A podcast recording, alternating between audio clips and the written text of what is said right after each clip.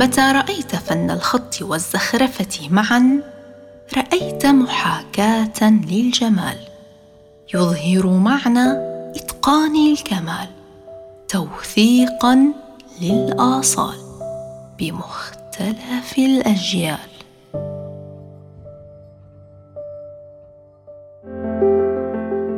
معكم فاطمة شهزادة.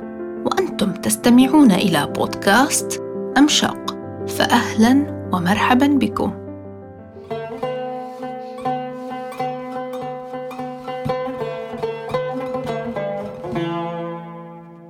لم تتجلى عبقرية الفنان في ناحية من نواحي الفن بقدر ما تجلت بالخط الذي اتخذ عنصرا زخرفيا ابتكره ذهنه الخلاق. وابتدع العنصر الزخرفي فكان التذهيب غصن تفرع من الإبداع والابتكار الزخرفي فأتقن الإبداع وأحسن الابتكار. ونقصد بالتذهيب أي تحلية ما يراد زيادة قيمته بالذهب إما عن طريق صهر الذهب نفسه ثم وضعه أو عن طريق لصق رقائق الذهب على الموقع المراد تثقيله وزخرفته. وعملية التذهيب صفة تعتبر ملازمة للخط العربي المجمل بلونه الذهبي وقد زينت به القصور والجوامع والكتب.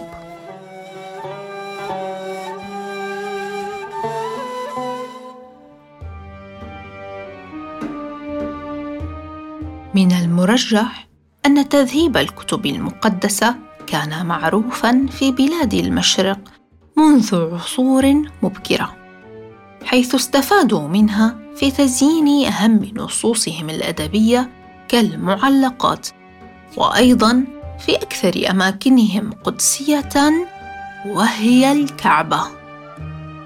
وأكثر من اشتهر وتميز بالتذهيب هم العراقيون بما خلفوه من آثار تشهد بالقدرة وإتقان الصنعة واحتفظت بغداد بركز الزعامة في تحلية المصاحف وزخرفتها حيث كانت الحروف تحشى بالذهب بصورة تنم عن الذوق.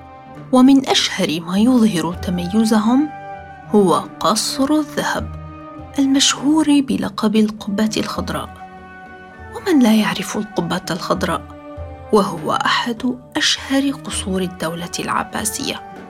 سأضع لكم صوره على منصاتنا لتشاهدوا جمال توصيف الذهب وكميته.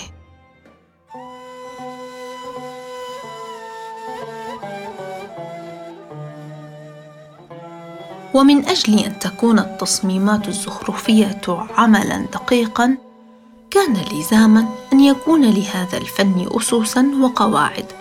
كما لكل علم وفن قواعد وأصول يقوم عليها. سنذكر لكم بعض أهم قواعدها وأشهرها. ونبدأ بالتوازن. والذي يعتبر القاعدة الأساسية التي يجب توافرها في كل تكوين زخرفي. من خلال توزيع العناصر والوحدات والألوان وتناسق علاقاتها ببعضها وبالفراغات المحيطة بها. ثانيا التماثل وهي أيضا من القواعد المهمة وتعني أن ينطبق أحد نصفيها على النصف الآخر تمام الانطباق فيصبح مماثلا له ولها نوعان تماثل كلي وتماثل نصفي. التماثل النصفي والذي يماثل أحد نصفيها الآخر في اتجاه متقابل. أما الكلي ويكمن في اكتمال تشكيل معين متشابه تماما إما في اتجاه واحد أو متعاكس. وأخيرا نأتي لقاعدة التكرار. وتعني أن يكون التشابه تاما بين الأشكال. وتتمثل في الوحدات الطبيعية. كالزهور المنثورة في حوض أو بالكائنات الحية كسرب طيور وقد كان استخدامها في النقوش الجدارية أو تحفر على النحاس أو الفضة وغيرها.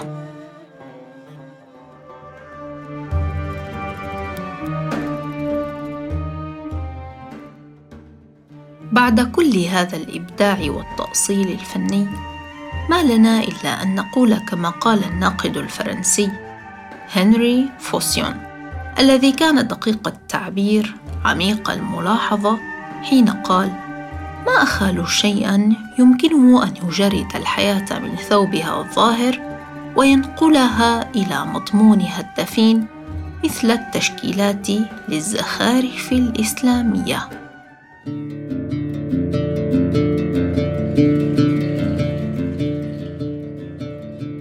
ومزخرفتنا في هذه الحلقة أتقنت الخط والزخرفة معا الأستاذة أزهار صادق التي شاركت بالعديد من المسابقات ومعارض الخط والزخرفة الدولية كمسابقة فنان المستقبل في تركيا والحاصلة على المركز الأول في مسابقة جمعية الثقافة والفنون بالدمام.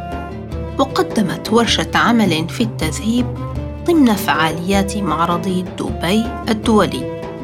ومن منبر بودكاست أمشق أوجه لك رسالة شكر على ما قدمته من إنجازات لهذا الفن.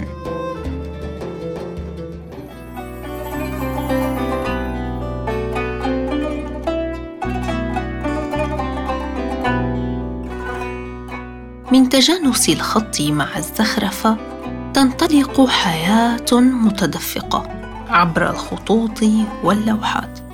وعند تأملهما معا يخيل إليك أن هناك روحا هائمة هي من تمزج تكويناتهما وتباعد بينهما ثم تجمعهما من جديد في عالم الحسن والإبداع.